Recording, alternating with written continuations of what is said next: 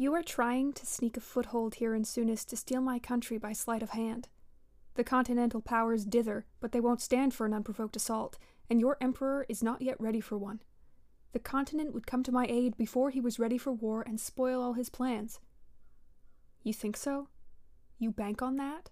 Akretenesh asked. He'd been backing away and almost reached the double doors that led to the stage. I do. Well, said the ambassador, we will see then, won't we? He threw open the doors, revealing soldiers armed with crossbows. He turned back to me, shouting, Kill! I shot him too. Woo! Woohoo!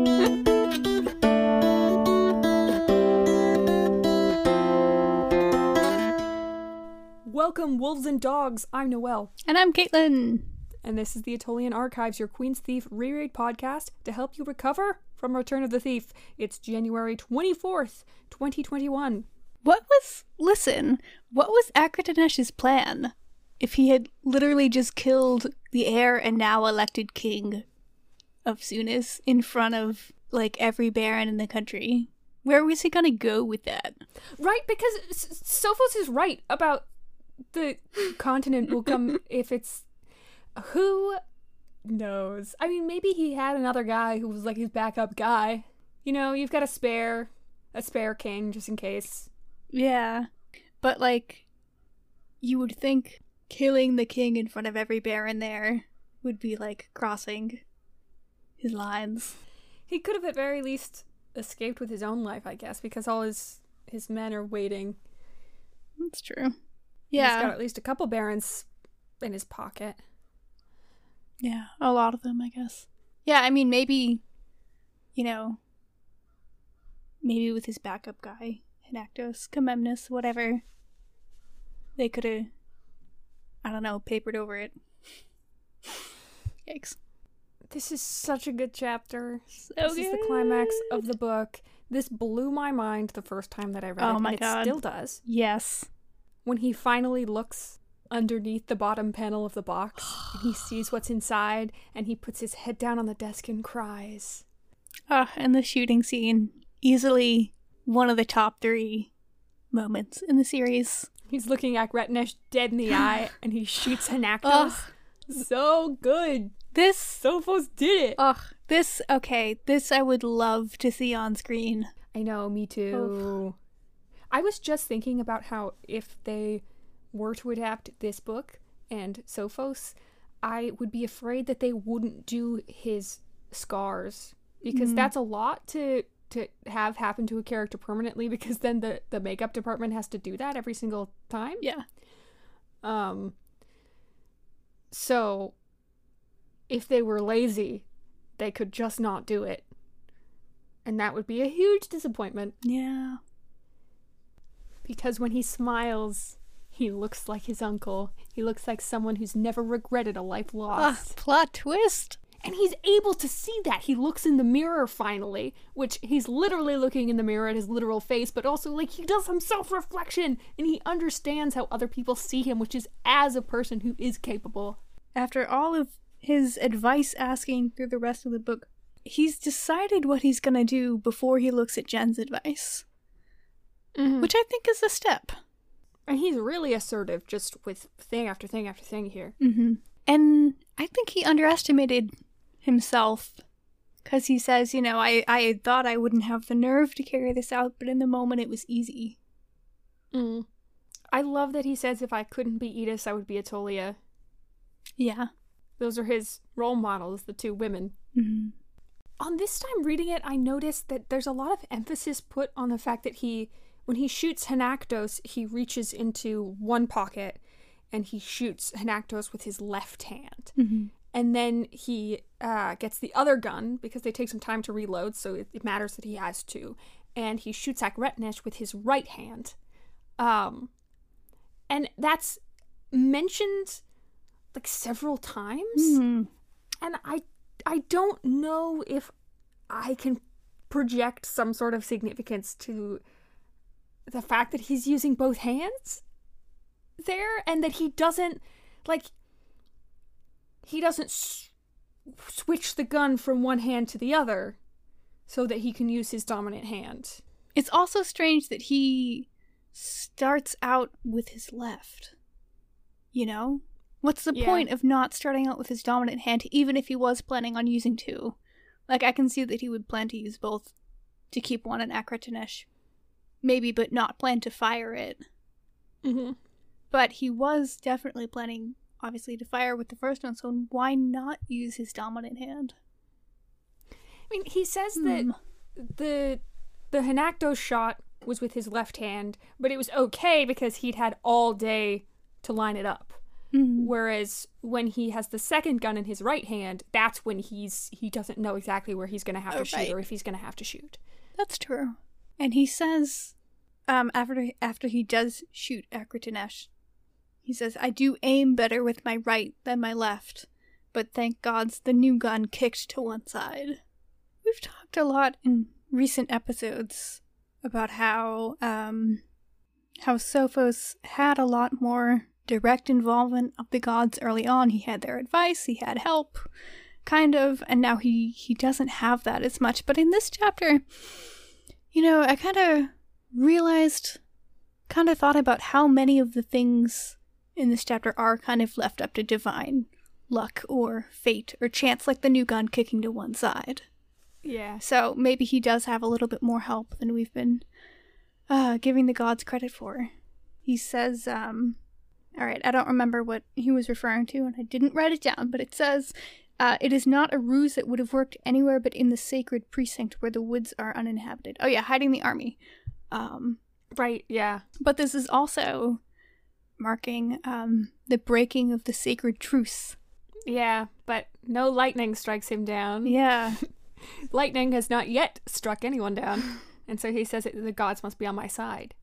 I think we could ascribe some sort of significance to like an association between Gen and the left hand, and like Sophos, he is like he has been relying on Gen and Gen's advice so much, and then when he takes that second shot, he's sort of like that's Sophos as soon as very much in his own individual identity. Yeah. And pairing that with the inscriptions on the guns, the first one says, Yeah. The queen made me, and the second one says, I make the king. Ah, makes me wonder if the Attolias have anything inscribed on their matching guns. 'Cause we, His and hers. we know they have a set. At the theater of it all. when when Akretenesh says, "Did you really think that they would make you king?" Everybody can hear him because of the acoustics of the place. Um, it says that uh, Akretenesh he he's backing up and um, he's backing up towards the stage door when he has his reveal that he has assassins and um, uh, the Baron who looks as if a god had descended from the ceiling to rescue him. Yeah. We still have all this imagery. and it's not lost on Sophos because that um you know that that little metaphor of like the baron looks so relieved is in Sophos's narration. I wanted to ask you uh when Akretenesh comes and stands down by Sophos and says, "Did you really think they would make you king?" And because of the acoustics, all of the barons can hear him. It says, uh, "The barons recoiled," and I wanted to know what you think that's about because they are the ones who just finished basically betraying Sounis to the Mede and choosing Mede power over backing Sophos. So why would they recoil at having that stated out loud? You know? I definitely think it's it's the breaking of the performance, right? Because everyone is pretending that this is all legit and above board and in the honest best interest of the country, but of course it isn't, and everybody knows that. But everybody was just going to pretend forever like it was, Mm-hmm. and then that moment is everybody has to look at each other and themselves and acknowledge what they just did. Yeah, I think that makes a lot of sense. And in a similar line, um, when Sophos pulls out the gun and points it, the second gun, and points it at Akretenesh, it says, his diplomatic mask dissolved. Mm, Ooh. masks. Underneath the gun, there was another gun. Two guns. Oh, a tense moment with his dad? What was the pause about, huh? Yeah, he doesn't know if his dad's gonna vote for him. And- his dad! And it says, He stood and looked down at me for so long, I thought the sun had stopped in the sky. When he said king, he said it so firmly that people nearby him winced. So, wow. What was that? Was he was he genuinely undecided until that moment? Because saying it that firmly would suggest not. I don't know. I don't know, man. think Sophos' father's support is not guaranteed. Like, it's genuinely based in what he has seen of Sophos' character. He's Hmm. not just, I support this kid being king because this is my son. Because he had been very, um, like he wanted his son to be the heir to the throne, but then Sophos was a disappointment in his eyes, and so he was cool with, you know, eventually he'll be replaced. But now this is happening, and Sophos is worthy by his standards, whatever they are. Does he swear in this chapter? Oh my god, yes. Because uh, in my notes I have uh, Sophos is the only Queen's Thief narrator who swears. I think he uh, he says in this chapter uh, when Akretenesh says like, "Oh, why don't you come up to my rooms and we'll discuss it?" His internal narration says, "Malicious, malicious son of a bitch over my dead body. Am I discussing anything with you?" Sophos! I know. And then something else too. Uh, I forget what the second swear was, but I was paying attention. If if you could insert one F word into the Queen's Thief series, where would it be? I think it would be. I I can't. I honestly can't remember if we've sworn on this podcast and we have the explicit label or not. We have. But I think I think it would be um, uh, when I'm willing to marry you, I will wear your effing earrings. I feel like there's something significant to be, hmm, to be concluded about that. That Sophos is the only one. He's got a lot You of know what? anger in him that's been kind of bubbling under the surface for a long time. We don't see a whole lot of Attolia's point of view, but I feel like she's just swearing constantly in her internal monologue. Oh, she does swear. Actually, I'm wrong. Sophos isn't the only one, but not. It just says like the queen swore with ferocity when at the at the end of Queen of Attolia. Remember when uh, they think the the fort is about to be seized. Speaking of words, I learned the meaning of two words today that I did not know. Arbalest, a crossbow with a special mechanism for drawing back and releasing the string. Interesting. It's a really big crossbow. Apparently, a skilled wielder of it could fire two bolts per minute. That's cool. Thanks, Wikipedia. And erstwhile was the second word, which just means former, which is not at all what I thought it meant.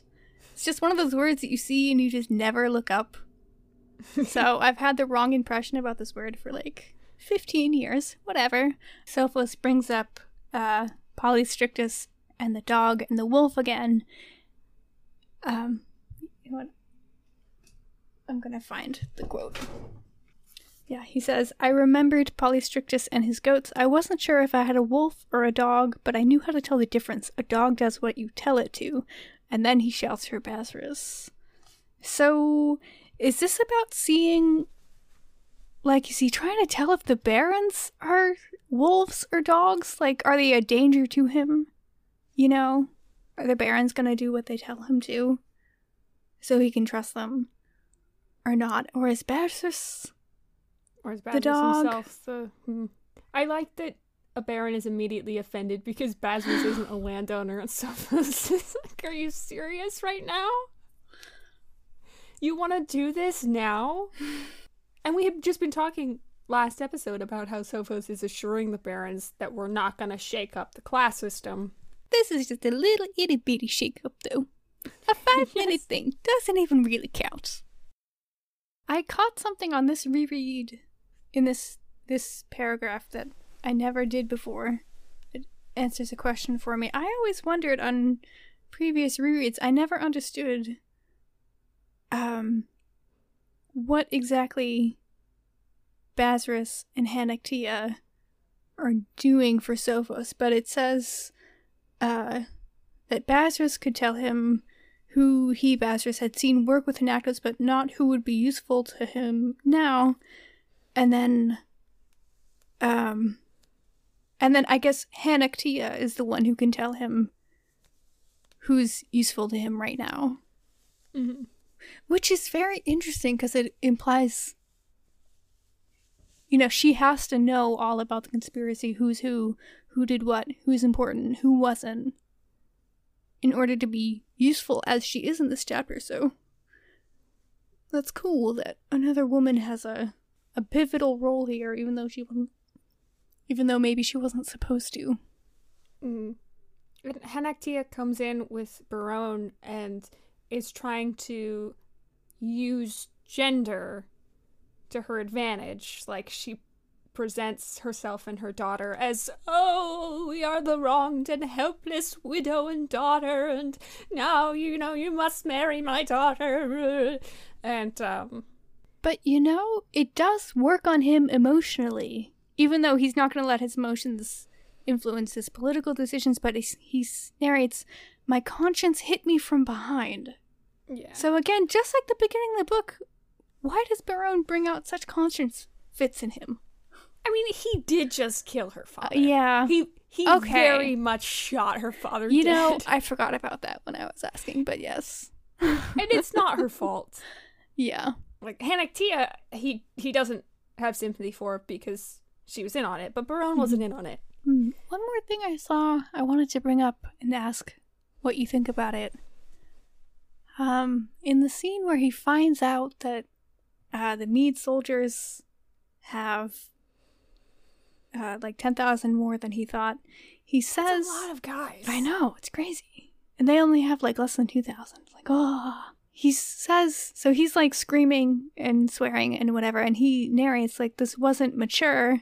Like, I was now acting as I should have acted when I was five, and people took my toys. But it says, he says, he narrates that, um, his barons and his father weren't thrown at all, and they thought this was how a king behaved, even though it was Mm. immature. So I just wanted to contrast that with, like, you know, Gen is always painted as a very immature king in an, a different way.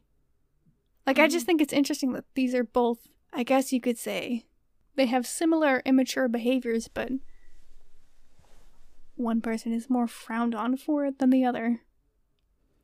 Yeah, it definitely feels like you know? like in, in in Sounis and in Attolia there are different expectations Yeah. about like what is king like. Yeah. And this chapter ends with Attolis has sent more men. And it's Attolis, of course, not Attolia, because it is Gen with whom Sophos has made this treaty. Although, of course, literally speaking, probably the person who organized all those guys uh, and had them sent is, I would put money on it being Attolia. Yeah. I think that's brought up when they get back. That uh Gen says that he had the men, but Attolia told her told him where to send them. Because she's the strategist of the two of them when it comes to war. Teamwork. Teamwork! That's marriage!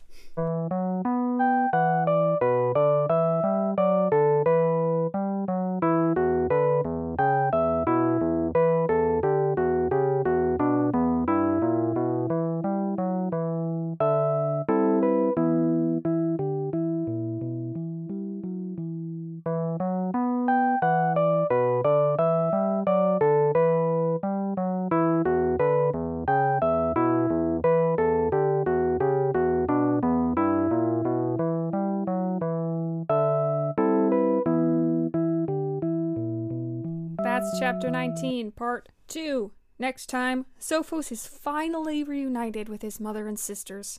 Also, there's more war or something. Send us your comments, questions, thoughts. Chime in at AttolianArchives.tumblr.com. Be blessed in your endeavors, and long live the Lion of Sounis! Thank you for listening. This has been an amateur embroidery production. On iTunes, Stitcher, Google Podcasts, anywhere podcasts are available.